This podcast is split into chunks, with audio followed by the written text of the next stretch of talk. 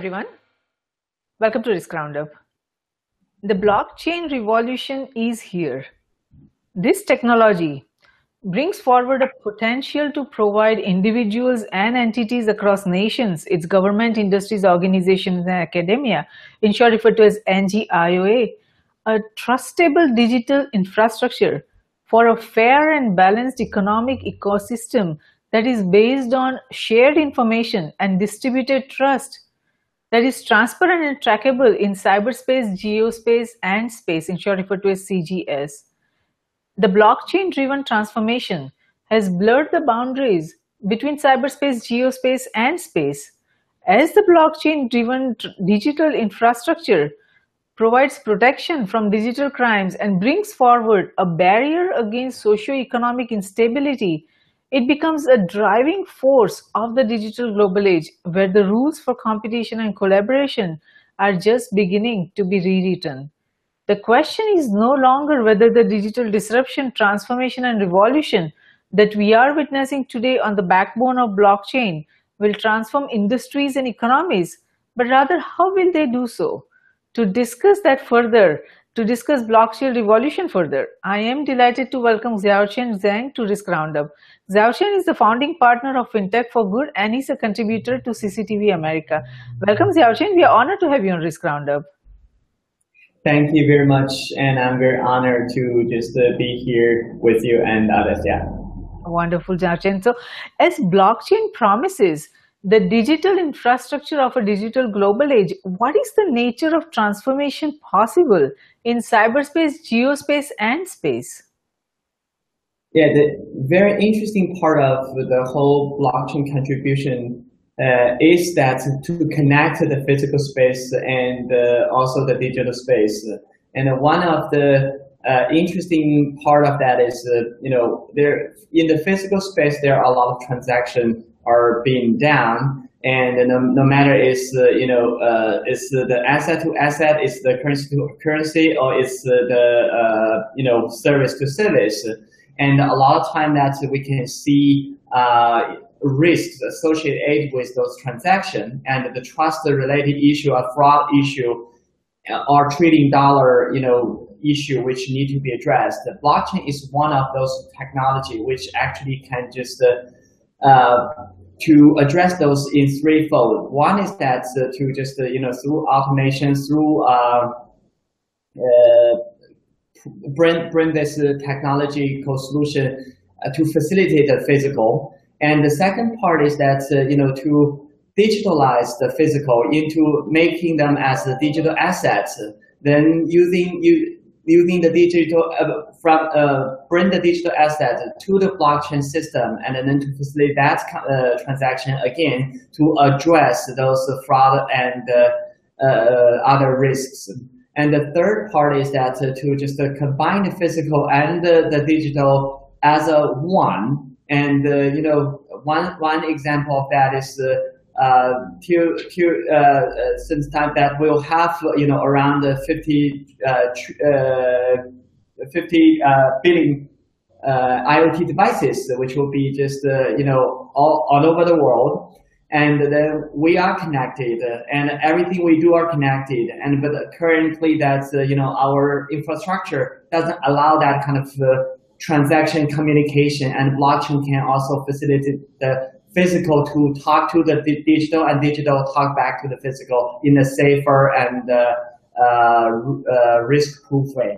Yes, very true, uh. And the question is not whether the digital disruption, transformation, and revolution that we are witnessing today because of not only blockchain, but as you just mentioned, IoT and then artificial intelligence, machine learning, deep learning, and more, it is going to transform nations and economies. So we, it's just a matter of time to see. It, it, is not a question whether it will transform. It's just a matter of time to see how will they do so using the backbone of blockchain. So this is a very fascinating, very interesting time that we are all living in, and blockchain technology forms a barricade against the socio-economic uh, instability across nations.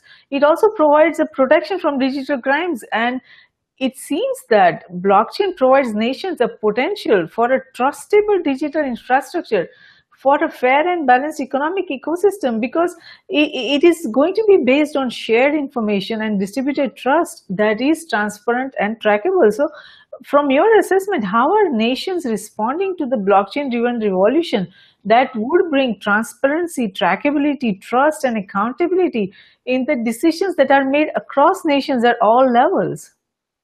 Yeah, and uh, you know, I just uh, want to start from example that uh, you know when you just look at uh, who are leading the digital transformation, some smaller country actually play a much bigger role. And one example is Estonia. That uh, from the e-Estonia uh, project, the, the whole country, and when you just see that one of the country that's citizens really engage with the government and also uh, conduct their daily business and also their you know daily life with all the digital uh, facilitated uh, processes and technologies. And uh, so uh, if you are a business person that you have you through the e, e Estonia project, you can just apply for your license and conduct your business in a much safer and, and a better way. And then the government is behind that. And uh, when you also just look at, uh, for example, smart city blockchain initiative in Dubai City, and uh, again, that uh, the government started from the strategy that uh, uh, which put a lot of government document, existing document, future doc documents on the blockchain, and then to just help citizens and also businesses to streamline the process, then they can just get a better service. But in the meantime, that's uh, definitely uh, Smart Dubai project or Smart City Dubai project also include the, the communication uh, between blockchain technology and IoT uh, technology, and then really just uh, to start pilots, uh, how to just you know combine all the emerging technology as a whole solution to address some of the initial challenge. And in the US, we can also, you know, look at, uh, for example, uh, uh, blockchain initiative in Illinois states. And the, the, the state starts, you know, from the, Uh, the first, uh, you know, the blockchain guidance, uh, which was, you know, coming from the policy level and then to just define, you know, how the government should respond to the new technology, what are the playground, how to define the playground.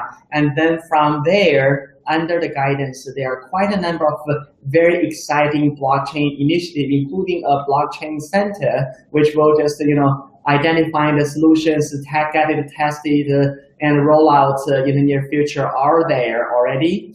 And then when you just go to, you know, China and uh, uh, the central bank already have the first uh, uh pilot or tested the, the you know uh, digital currency, blockchain-based digital digital currency pilots was already carried out in 2016, and the, the, national level rollout is really also un, underway.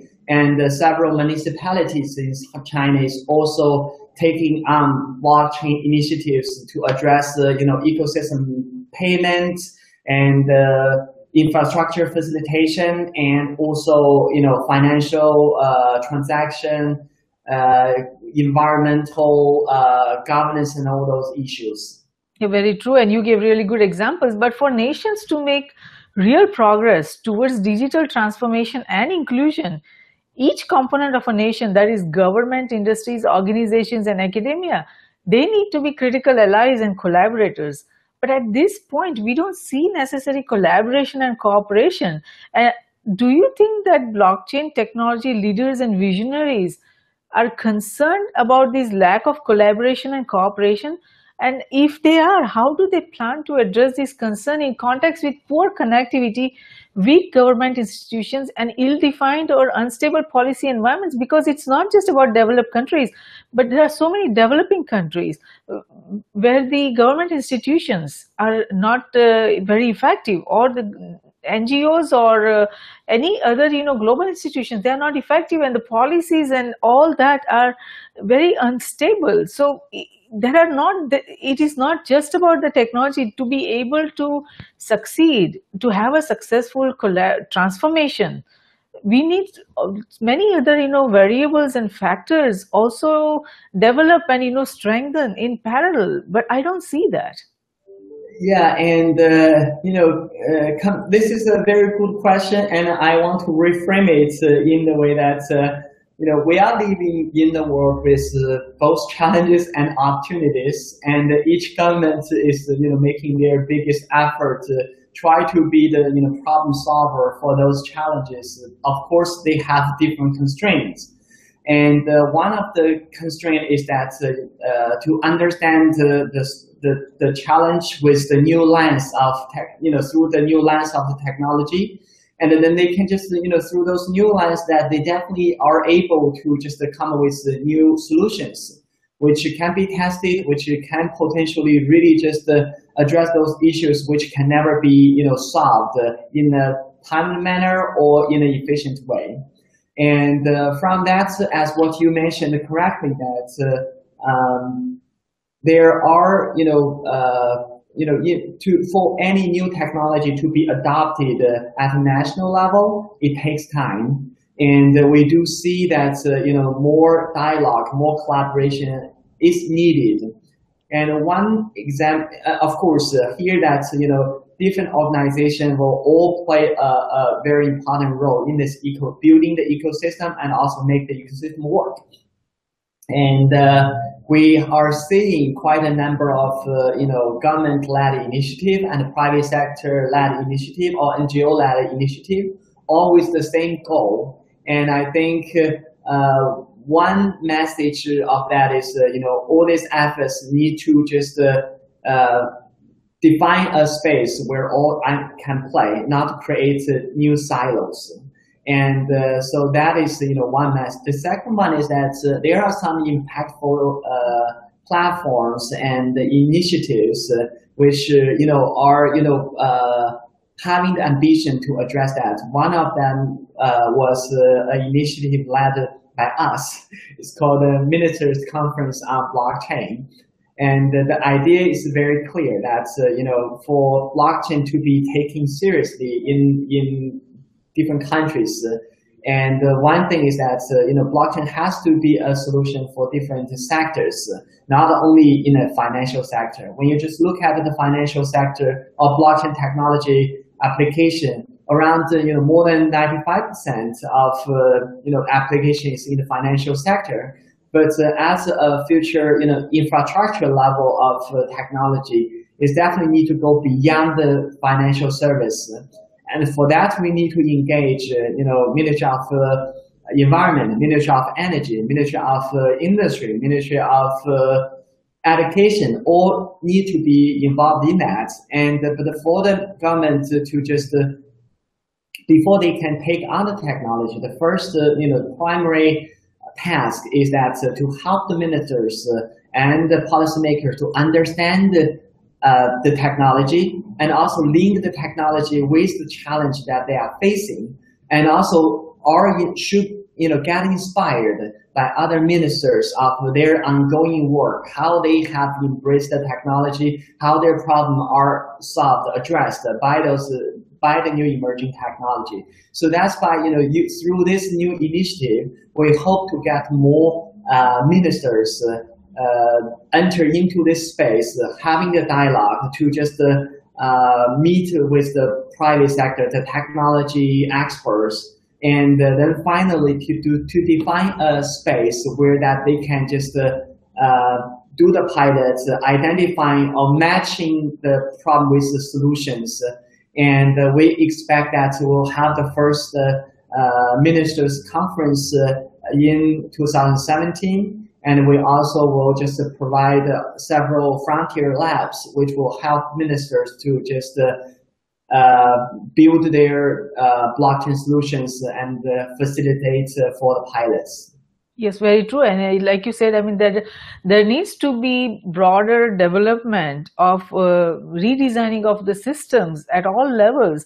It is not just within the financial industry, but across uh, each and every nation's uh, governments, industries, all industries, not just financial industries, academia and organizations. So there, there needs to be a redefinition and redesigning of all the systems at all levels, and it is going to take time. But what is uh, uh, fundamental is that while the blockchain, and we just you know talked about this, that while it is revolutionary, there still needs to be broader collaboration, cooperation, so that we can uh, address the challenges that are uh, ongoing for the broader implementation. But while the concerns remain, perhaps the most encouraging benefit of blockchain technology is the incentive it creates for everyone to work honestly, where rules apply equally to everyone in cyberspace, geospace, and space. And in addition, one of the most important feature, which is very exciting to uh, everyone is that it allows, blockchain allows individuals across nations to interact, deal or transact directly with one another without going through any middleman. And that is perhaps the biggest, you know, advantage that people see in this, that the, we are, uh, the role of middleman is diminishing as blockchain is taking over. Do you see what kind of benefits do you see because of this diminishing role of blockchain? Yeah, and uh, uh, for me, that uh, you know the real potential for of blockchain doesn't lie uh, in those areas where that uh, then they they uh, disable the government functions or to just you know facilitate process where that government cannot uh, regulate or cannot uh, prove, and that's not the area that I'm interested. And I'm when we just look at you know those challenges which arise uh, are around us, and uh, we you know we we, we always take uh, uh, our lens through the, the, the theory of no change, meaning that uh, a lot of things need to happen, but uh, it's not happening. Why? What are those factors? What are the risks associated with those uh, fact, uh, you know, facts uh, which may make or hinder the process?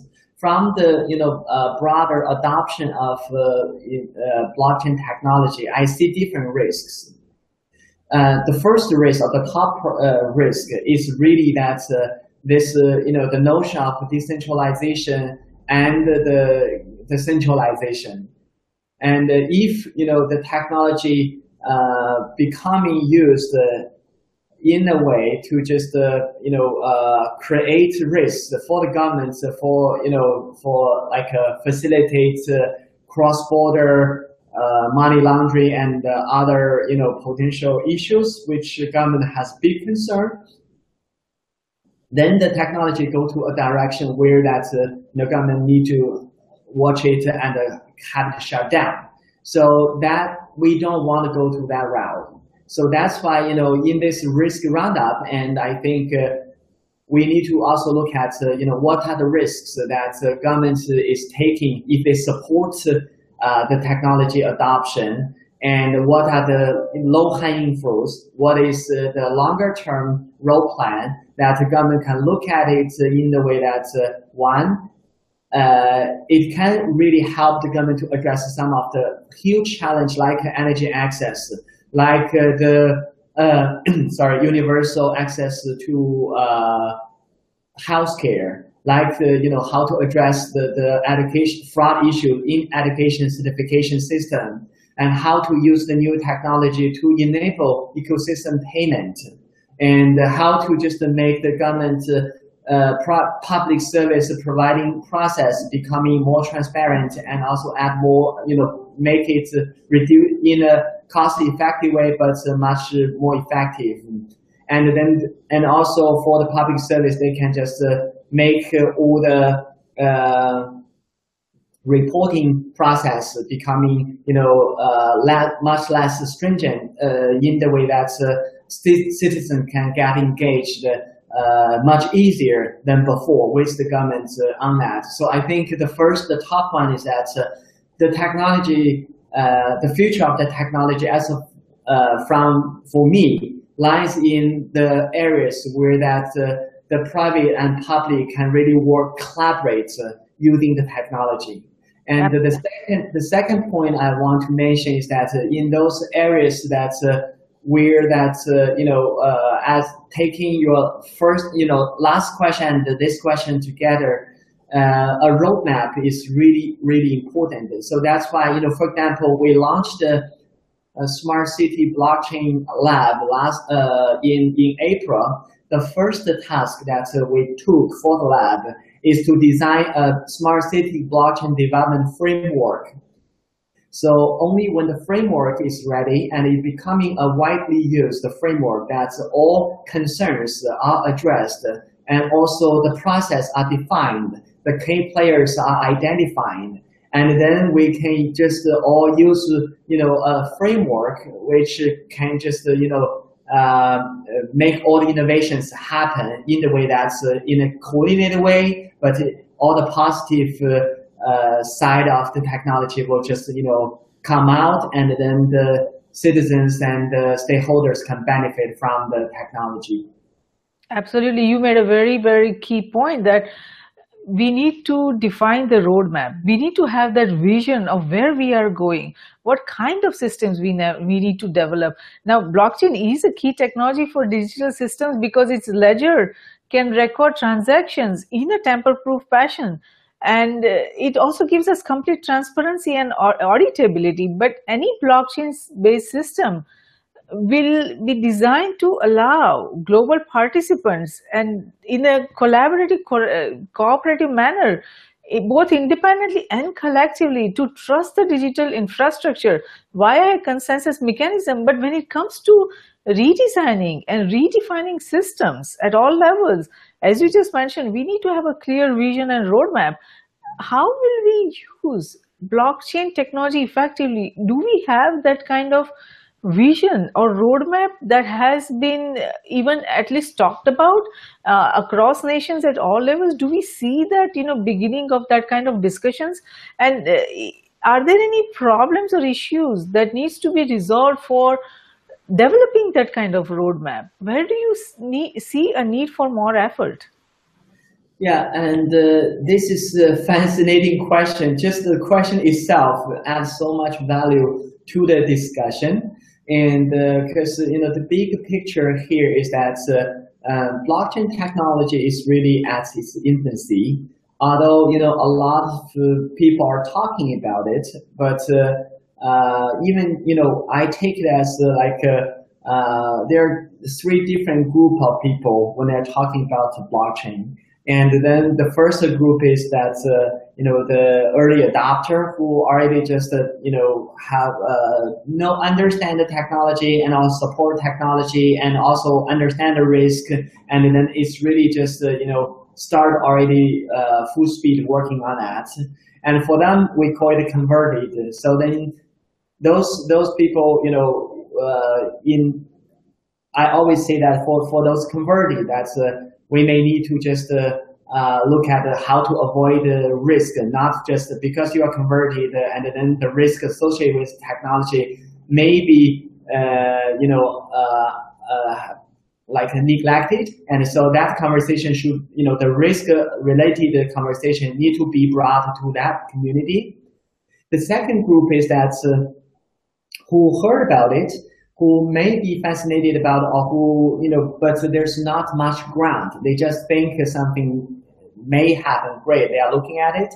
So for that uh, group or community, a lot of education need to just you know come into that conversation. So that's why the one-on-one type of conversation will be very important to just bring both the opportunity and risk into the their their understanding, and then they can just connect their problem or uh, you know or the, the, challenge they are facing with the specific technology options and understand how to just uh, you know define their own roadmap.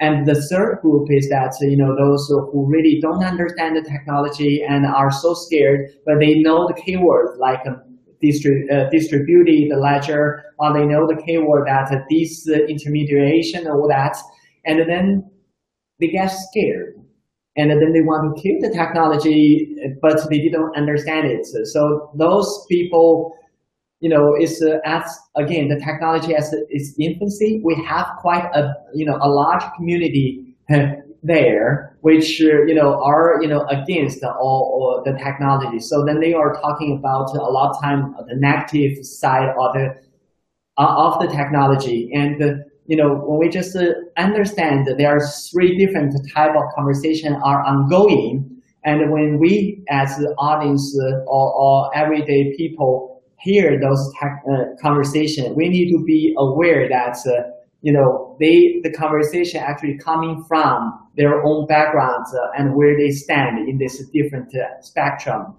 And uh, so as of the you know system-wide adoption and the roadmap type of conversation, and I think uh, a lot more conversation need to happen. And now I'm very happy actually. Uh, there are a lot of conversation are happening, but uh, again, from the conversation to actions, it takes some time. I give you a few examples that uh, for such uh, system-wide coordination that we need, uh, you know, big organization who have the convening power to bring different stakeholders to the table. And the UN system is definitely one of the actor which will play a big role. And uh, interesting enough that uh, UN has a, a, a, small group of experts.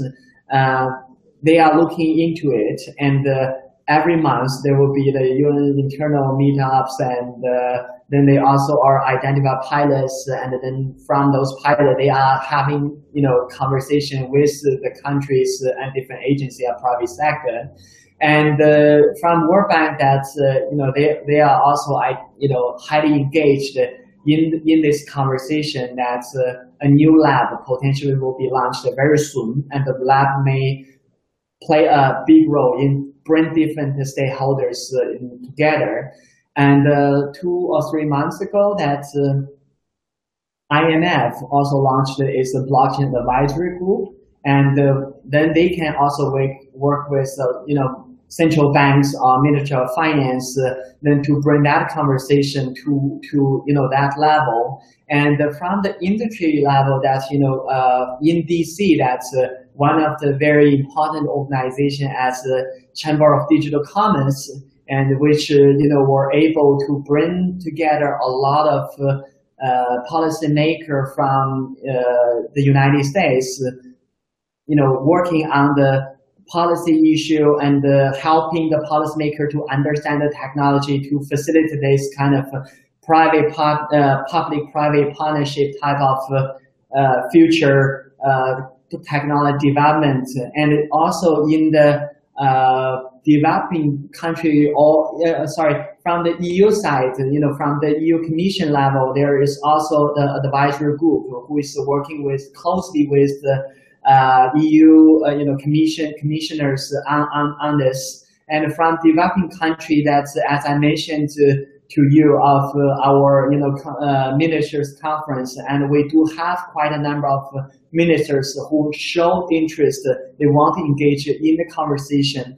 And so all this, you know, show that as a new technology, and we do have uh, some momentum. And one other platform I forgot to mention that is uh, the World Economic Forum, and uh, you know they were able to bring the world leader to the forum every every in, in each of their summits. And uh, for the forum last year and this year blockchain will be a key topic. And uh, as of myself that's uh, from the time when I just take on blockchain as one of the area that I'm working on till now every month, and I'm talking to at least uh, uh, talking at at least you know one to four forums or summits uh, on blockchain related issues, and you know those communities are really uh, very very different in terms of spectrum. They're coming from the policy uh, or innovation or the big corporation or it's the financial sector,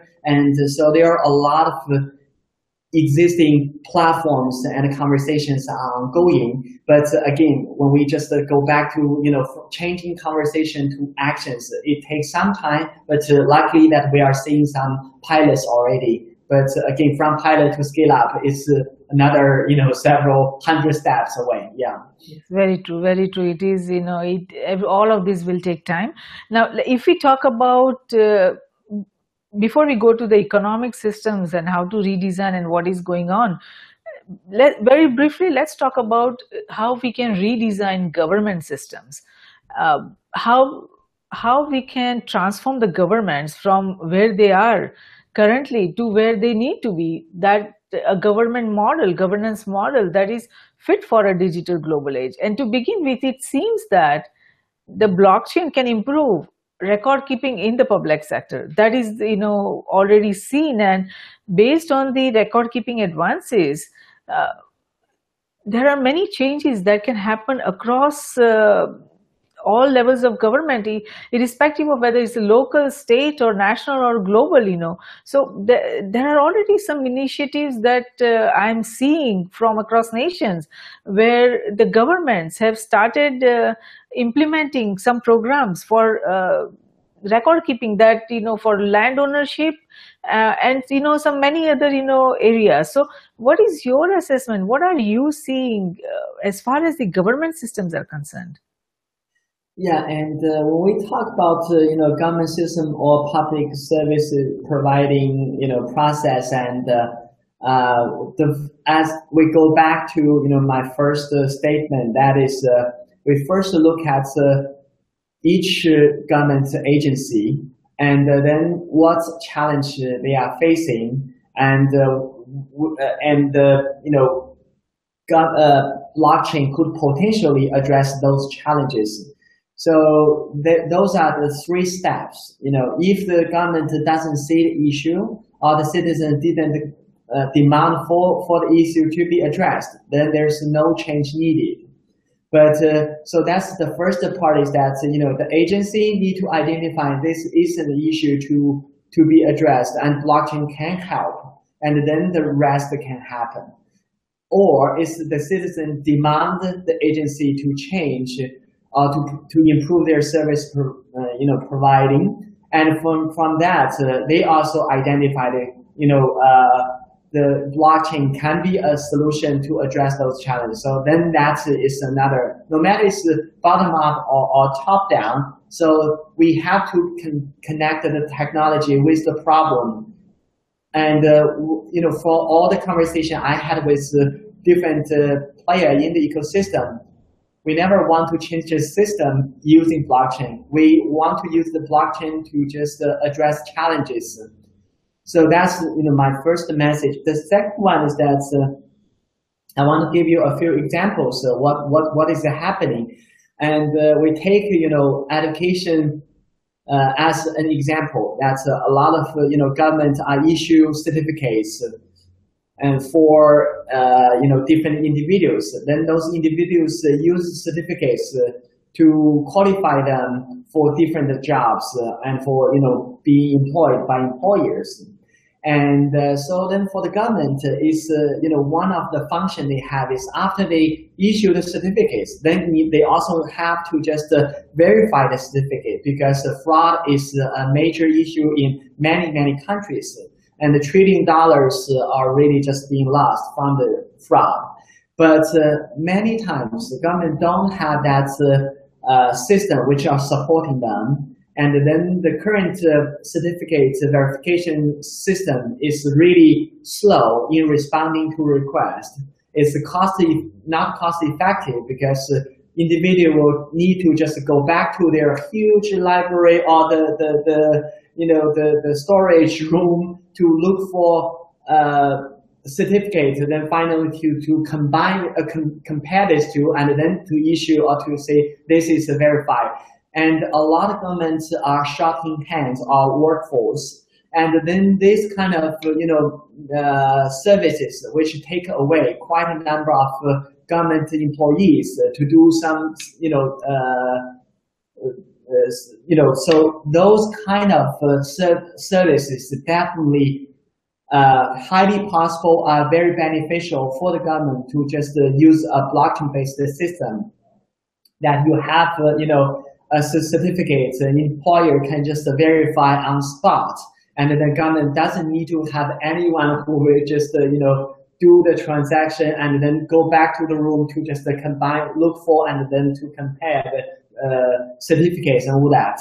So from that, it will reduce the government budget dramatically and also improve the efficiency and then improve their, you know, the service satisfaction of their service providing. So for those areas, uh, that's definitely the low hanging fruits where that uh, you know blockchain application can address uh, some existing uh, issues that the government is really facing, and then the beneficiaries are very clear. It's the employers, it's the individuals who, who you know take many many hours to just complete that uh, learning and then to finish that test.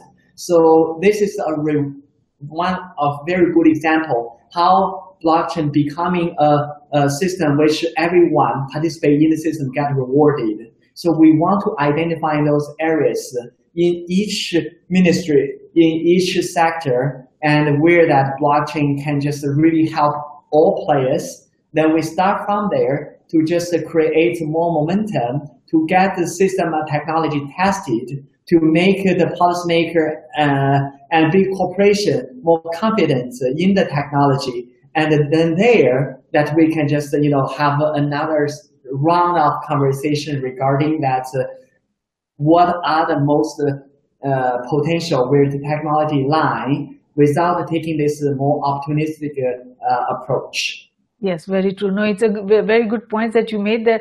And it also seems that the governments can easily uh, simplify their operations and data processing. That itself will be a powerful way for governments to get their all different agencies organizations having one simple flow of data and infrastructure that would simplify everything you know for their operations and it would be uh, very helpful for the government agency to access data and uh, of course you know there are also a lot of uh, examples that you see you know across nations where there are initiatives going on to uh, simplify the digital voting to actually create the digital voting system not simplify to create the digital voting system. Because elections require authentication of voters identity and it also requires secure record keeping to track votes and tally votes and uh, declare the winner. And that all is possible using the blockchain in a very transparent trackable trustable manner. So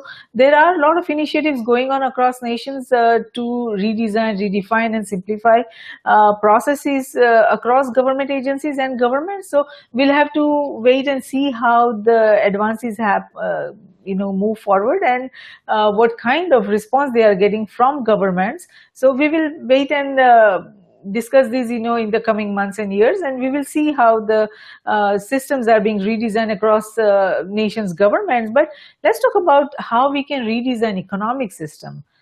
If we look at the economic system imagine being able to move all kinds of assets liabilities risk and rewards across borders nations' borders and between institutions without paying huge transfer fees. The payment of huge transfer fees is a problem for so many nations.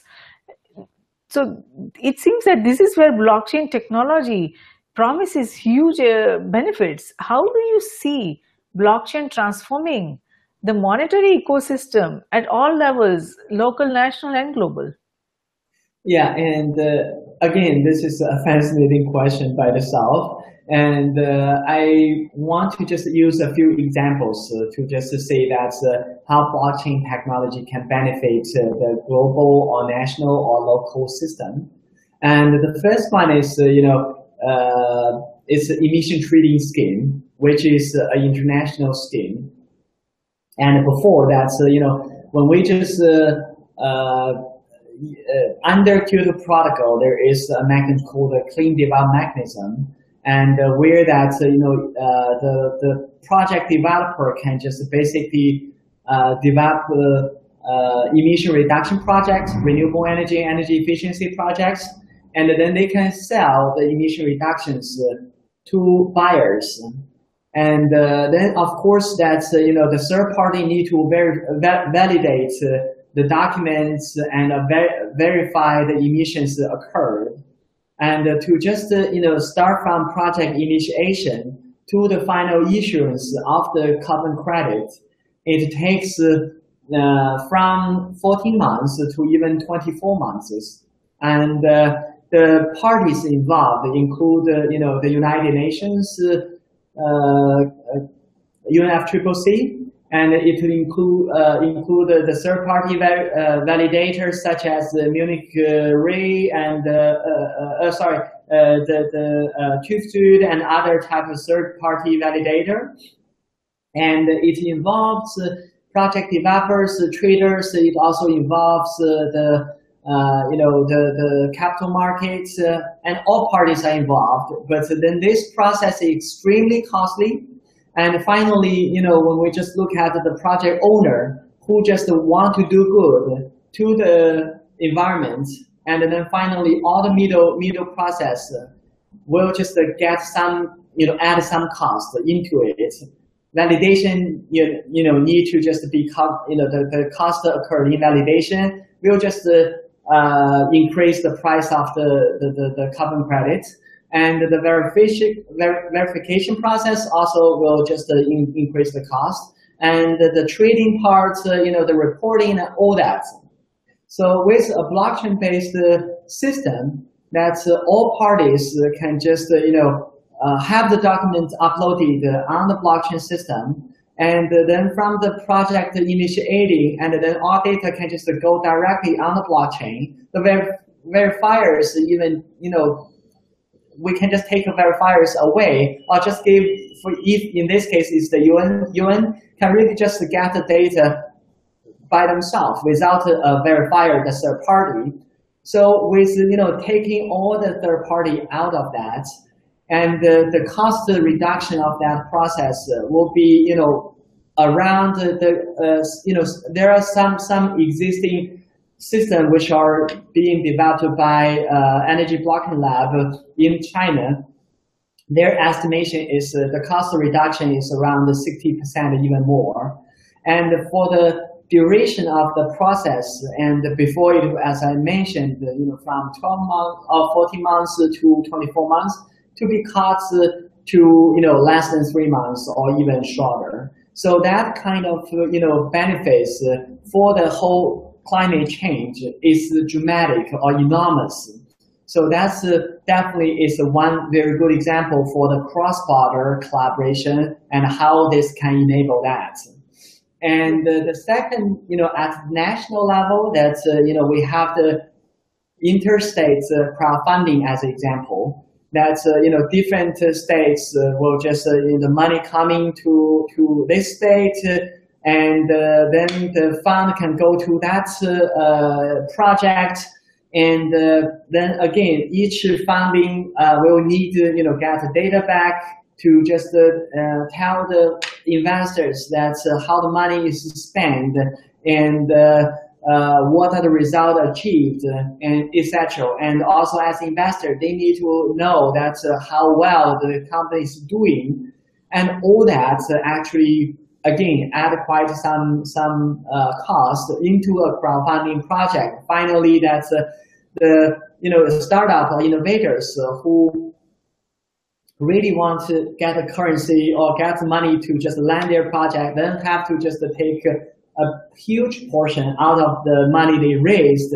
then to uh, cover the cost in the process. And then with, again, blockchain-based system, that's uh, this many of the middlemen related costs will be just a cut, and then all the money will just go to the project directly. And this also apply for a lot of uh, you know uh, uh, uh interstate or, or, national level kind of project.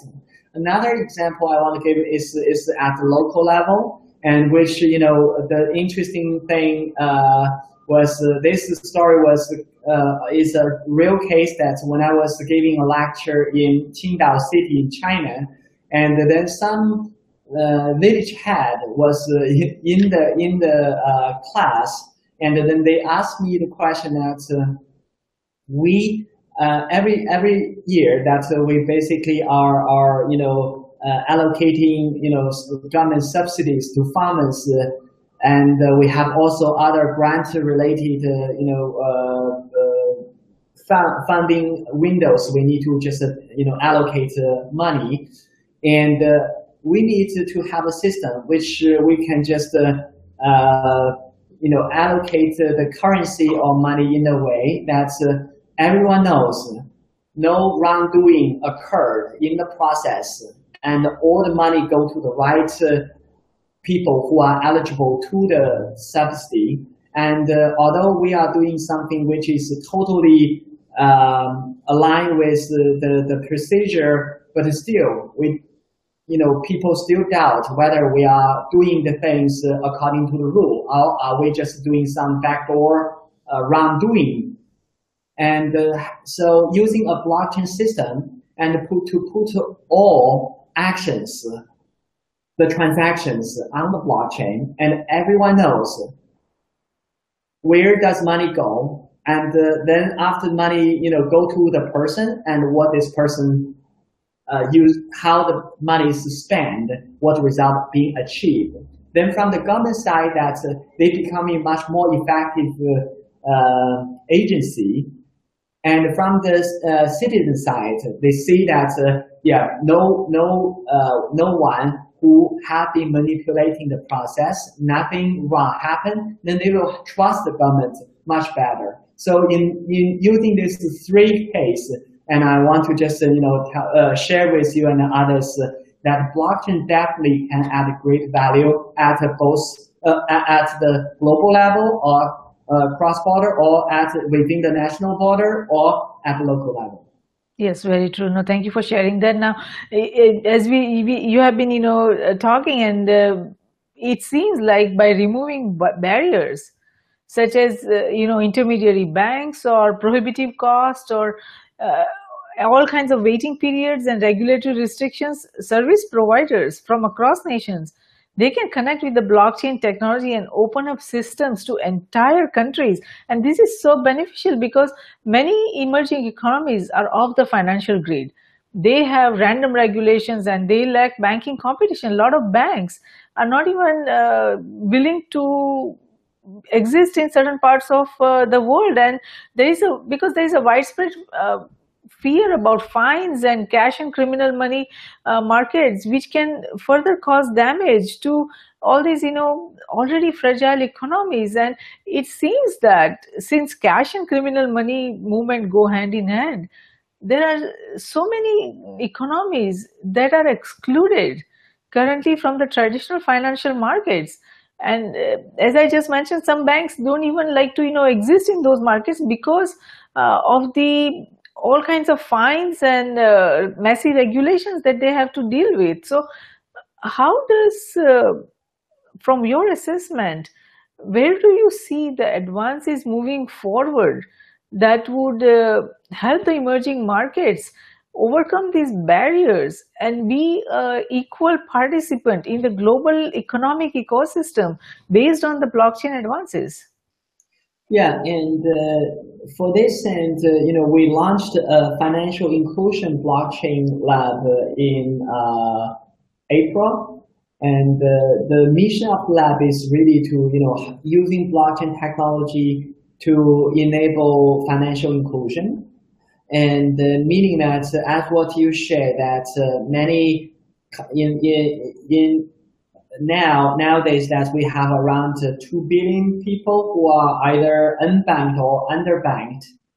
And uh, so, you know, blockchain technology can really uh, enable uh, those, uh, you know, underbanked or unbanked people to access to financial services in different manners. And one is that, uh, you know, the reason that traditional, like our, the, the banking sector doesn't want to or, or doesn't have the uh, interest to offer that service to the, those group of people is because of cost issue. And, uh, you know, to provide a loan to those who don't have collateral is highly risky.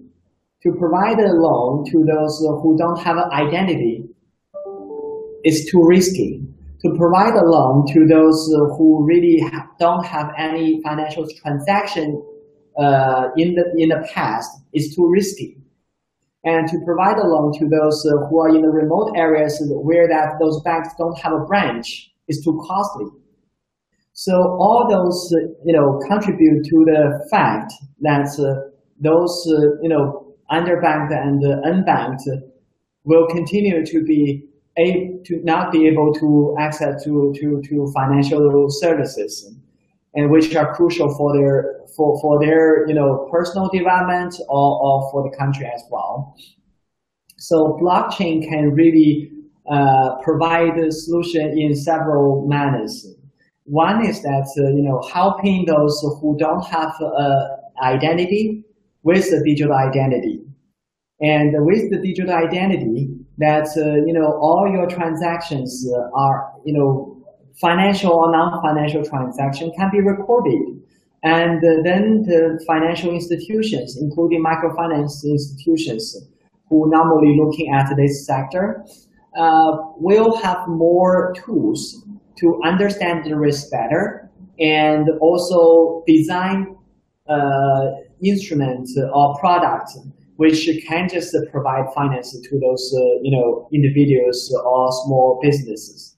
Yes. And uh, the in addition to the digital identity, that uh, another blockchain use case in financial inclusion is that uh, KYC, know your know your clients or know your uh, customer, and meaning that uh, from blockchain-based solution that banks, traditional banks, will reduce dramatically of the cost to assess uh, the risk of providing or, or, or just, uh, you know, uh, create account for an individual.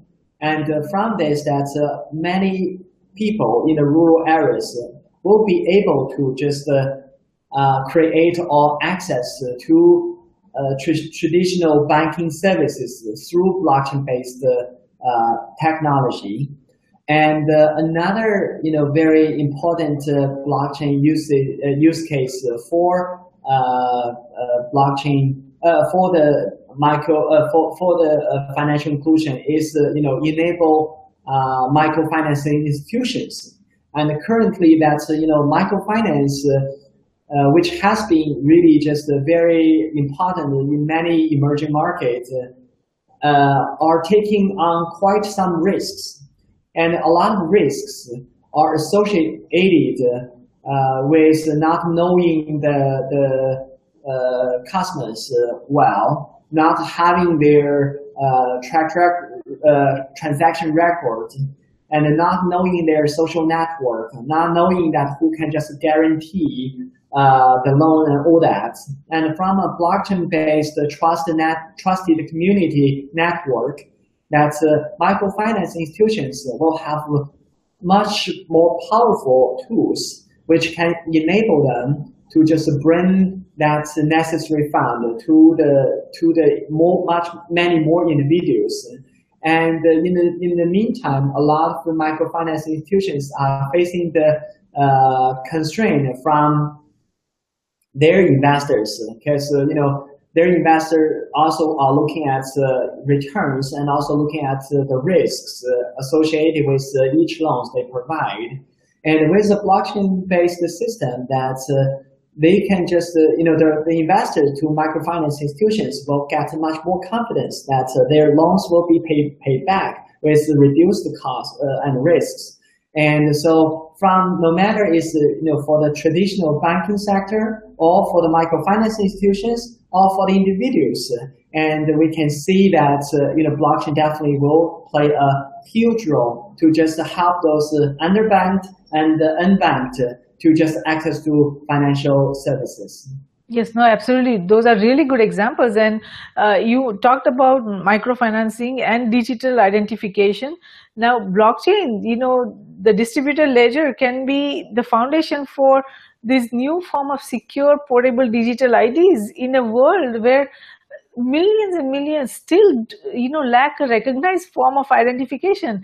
It seems that in egypt 90% of people they have their homes and uh, farms and all kinds of you know assets but they don't have a single paper to show the ownership of that. There is no way they can verify that this was their farm or this is their farm or this is their house. So this can be the beginning of a revolution across many nations where proving ownership of assets or even getting acknowledged as a citizen in itself is has been a huge challenge. So this will be a very very uh, beneficial identification and ownership would be so beneficial to so many of uh, millions across nations because uh, they have been excluded from the uh, financial system and all banking systems and all kinds of you know systems. So this will make it very easy to verify transaction identities and remove the disincentives associated with so many international payments uh, with all huge you know fees like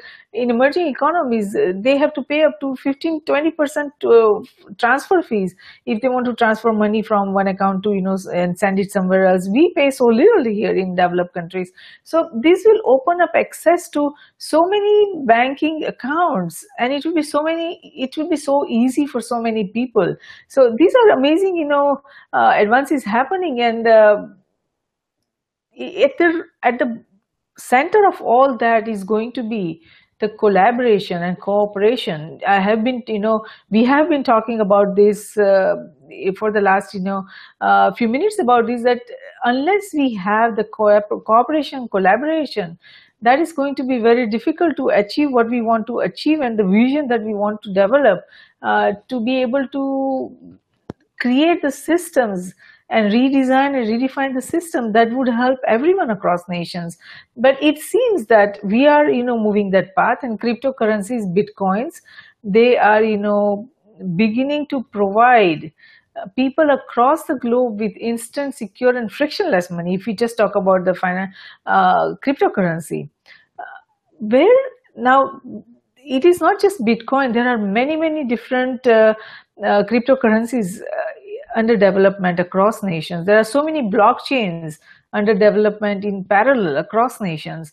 So we are just not sure which blockchain is going to be used uh, across nations on which the financial system, economic system, or any other system is going to be designed and defined because everyone is uh, getting into this uh, blockchain is like a hot you know uh, sector for everyone. Be this technology is exciting everyone and everyone is working in silos coming up with their own solutions.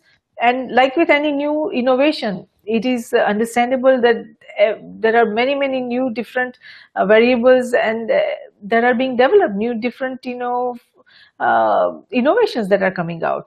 But and in the end if we are trying to develop a global system or a national system, then we need to define and come to agreement of which blockchain we are going to use and on which blockchain those developments uh, applications are going to be developed that would be you know helpful to all the nations to create the incentives that we are trying to create the to create the system that we are trying to create. And at uh, my concern is there are too many blockchains that are under development and there are too many cryptocurrencies that are under development. Which ones are going to be used? Which one is going to be used? Across nation. Across nation. Yeah and uh, so this i think you know it has a, both a simple answer or more complicated answer. The simple answer is that uh, uh, leave it to the market. And uh, it's a the reason is that, you know, as any new technology emerge, and uh, it will just, uh, you know, experience uh, the whole technology adoption curve, starting from early adopter, then to the, uh, you know, scale up to like uh, mature, then to decline. And the blockchain will also just, uh, you know, experience the, this, this typical technology adoption curve. And from that curve, it's a pure market mechanism where that's uh, you know there will we're going to see a, a, market consolidation in the next five years. But before this five years, uh, it all you know will be a market-based play out by the different players. That's uh, uh, you know uh, which which blockchain technology company have the vision and then implement their vision uh, in a more effective manner and then to just uh, deliver the solution which are you know giving the confidence to the market uh, where that new new customers uh, clients you know start to take on their technology and drop to you know others etc all that will be a you know market based approach. And of course that you know as a, government or as you know different institutions who at this stage want to get a, a comfort, comfortable understanding that you know there are too many, and for us, we don't want to be the blockchain technology expert to just know everything. But can we really just uh, anyone in the ecosystem help us to just uh, you know reduce the level of complexity to make our life easier? So there are different organizations uh, which try to do that. one example is that last year that uh, we launched the uh, insurance blockchain lab, and uh, you know the the simple task for us was threefold. The first one is that uh, we create we we develop a report and how you know blockchain can add value to the insurance industry and what will be the technology roadmap.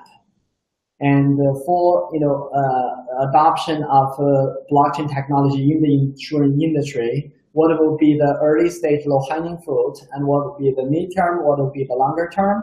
Then within each you know like a short term to long term, then what are the available technologies, uh, all the you know the edge platform or the you know open ledgers uh, which are associated with that and what are the existing applications and what will be the future applications etc we want to use the report to give you know the market some kind of our expert uh, opinion or understanding of the, the market and technology. Then they can just select based on you know their need, the problem they try to address, and then with our analysis that uh, what are the pros and the cons of each, then they can just take uh, you know uh, the ones which are the most suitable for the challenge they try to address. And we are not the only one who is trying to do that, and there are a number of organizations which try to provide that clarity, reduce the complexity for the market. And we another initiative we just started is uh, is uh, we basically you know for each sector we are building a, a, a blockchain use case development group, and uh, you know for each group that we want to just basically to create this uh, you know technology adoption curve uh, on a roadmap where that uh, you know others can just look at it and then to get reference from it. Yes, very true. Now there there's so much to talk about. There are so many. We have barely covered, you know, few areas of government and the economic system. Uh, there's still so much happening across other, you know, industries and across NGOs and ac academia of all kinds of uh, applications and developments are happening based on the blockchain. But uh, because we have, you know, one hour only, we won't be able to cover all of that. But there are, you know, we do need to talk about the unknowns. While the blockchain technology is maturing, there are so many factors that needs to be evaluated and addressed to ensure the success of blockchain-based systems. Like we, we have already talked about how to how there is a need for cooperation and collaboration between all NGOs, between uh, governments and uh, industries and everyone, and how to uh, effectively manage the concerns about, of course, privacy and security. We haven't addressed that today much, but we will be addressing, uh, we have addressed that in the past in uh, some other risk roundup, and we will be addressing this more about how to, even though people say blockchain is secured, it is is it really secure? Because there are some concerns so we do need to address that. How to address the security concern and how to um, what will be the cost benefit of blockchain based digital infrastructure? Because when we are trying to redesign redefine entire systems across nations in cyberspace geospace and space it is a very costly affair. So we will have to address those aspects too. Now how to and then you know there is uh, also going to be uh, discussions about how to scale these. What is the scalability? We are developing the systems but are they scalable? Will we be able to uh, create global systems uh, based on the uh, on the backbone of blockchain now?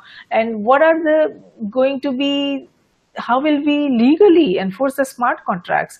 Do we do need to have the that kind of uh, affiliation so that uh, legality of the smart contracts we have already started using that but are they legal how to enforce the legality and uh, those are many many questions and unknowns that we do need to um, identify, understand, evaluate, discuss, and come up with sensible solutions. But uh, we won't be able to address all that today. But what do you see are the main obstacles that needs to be overcome for the adoption of global at all levels the blockchain technology to develop the systems that we are visioning and we, that we see what where we could reach on the backbone of the blockchain. But what are the key obstacles from your assessment that we need to address first before we address all the others you know questions and uh, concerns? Yeah and uh, so again that uh, this question is a billion dollar question the reason is that uh, you know when we just look at uh, any technology, uh, emerging technology, it does uh, you know uh, impact uh, the existing system in a fundamental way, and which means that to unfold those risks and opportunities, and it, it, all players need to just jump into that and then to just uh, uh, you know uh, from identifying the problem to just get them solved. And there are at least for me several steps. The first one is you know as what you are doing, raise the right questions. And uh, one of my friends, for example, or is doing uh, climate engineering work. And uh, you know, before you put the, the, the uh, climate engineer devices uh, in our outer space. And the first thing is uh, who will govern that? how can we just define the governance structure around that? The same kind of conversation has to happen in the blockchain field that the governance structure, the framework, to ask the right questions before it's too late. Is it secure? And if it is you know, broken, and uh, what will be the plan B? And if you know our our digital identity are stolen, and uh, those kind of risks, how can we minimize, uh, you know, mitigate those risks and all that? If that happens, that, that do we have a system to back it up? And all those questions are like really, really important at this point.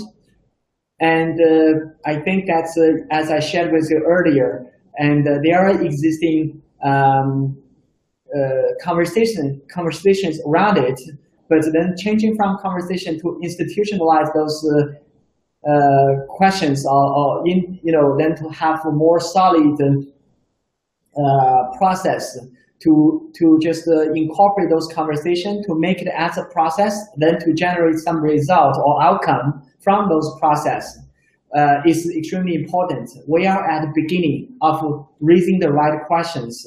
Then to bring, you know, only when we have the right question, then we can bring the right people around the table. And then we design a right process, then, you know, we can come up with a right outcome. And that either can be a guidance or framework and can, can be, you know, whatever uh, the result or outcome of that process then that should go in parallel with the technology development. Now we are seeing a lot of actions from the technology side, but the questions, the right questions need to be asked from the process governance and uh, you know the risk from that side. And I think this conversation is extremely important, and I definitely think that uh, risk roundup or you know cybersecurity, you know your organization yourself will be able to play a very important role in that. Oh, thank you so much for that confidence and uh, saying that. Uh, would you like to share with our global viewers and listeners what your organization, FinTech for Good, is uh, trying to achieve and what are your goals and missions? And if they want more information, where should they go to look for more information? Sure, thank you. And uh, yeah, for FinTech for Good, that uh, uh, we are a global platform and we really try to identify the uh, best uh, fintech and blockchain solutions and then help them to grow into the new market and to solve the right problems. And for that, we have incubation, we have labs, we have acceleration program, we have the investment pillar as well. And uh, of course, in each lab, we, we, we work with the partners to generate a lot of industry insights. One of our report will be out very soon called the FinTech uh, Capital of the World, and which really providing that uh, regional hubs where that uh, the new uh, things or new tech, exciting things are happening. And uh, if you know, we also will launch our global acceleration uh, program very soon in London. Uh, our launch event is in June the, uh, on June the 16th, and in Copenhagen is June the 21st, and then in China that is June the 26th.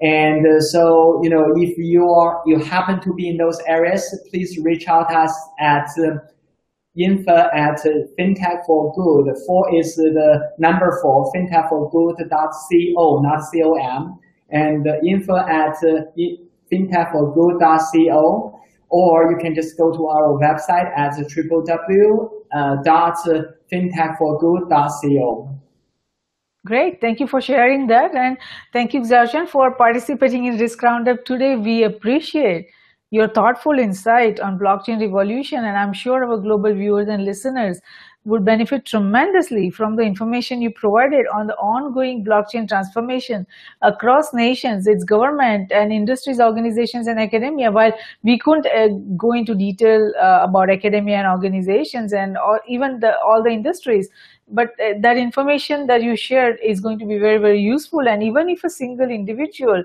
or entity can come up with an idea to innovate using blockchain and bring the much needed transformation to their nation or to their industries based on the discussion we had today. This risk roundup dialogue has been of service and we thank you for that. Thank you very much. And I really enjoyed this conversation. And I also look forward to have conversation with you and also your viewers in the future. Thank you very Wonderful. much. Wonderful, Xiaochen. So blockchain seems to be a much needed digital infrastructure for socio-economic development across nations. While blockchains are causing a technology revolution across nations, it is important to evaluate what else is necessary for the technology transformation to succeed. Risk Group Cybersecurity Risk Research Center and Strategic Security Risk Research Center are created for this very reason to identify, evaluate, and manage the risk facing NGIOA in CGS. That means nations, its government, industries, organizations, and academia in cyberspace, geospace, and space. We at Risk Group believe that risk management, security, and peace, they walk together hand in hand. Though security is related to management of threats and peace to the management of conflict, risk management is related to management of security vulnerabilities as well as management of conflict. And it is not possible to conceive any one of the three without the existence of the other two. All three concepts feed into each other. We believe that the security we build for ourselves is precarious and uncertain until it is secure for everyone across nations. Tradition becomes our security, so if we build a culture of managing risk effectively, it will lead us to security and security will lead us to peace. Let's manage the existing and emerging risks together. For more information on the risk roundups, to watch the risk roundup videos or hear the risk roundup podcast, please go to riskgroupllc.com and do not forget to subscribe and share. Until next time, I'm Jayashree Pandya, host of Risk Roundup, signing off. See you next time. Thank you.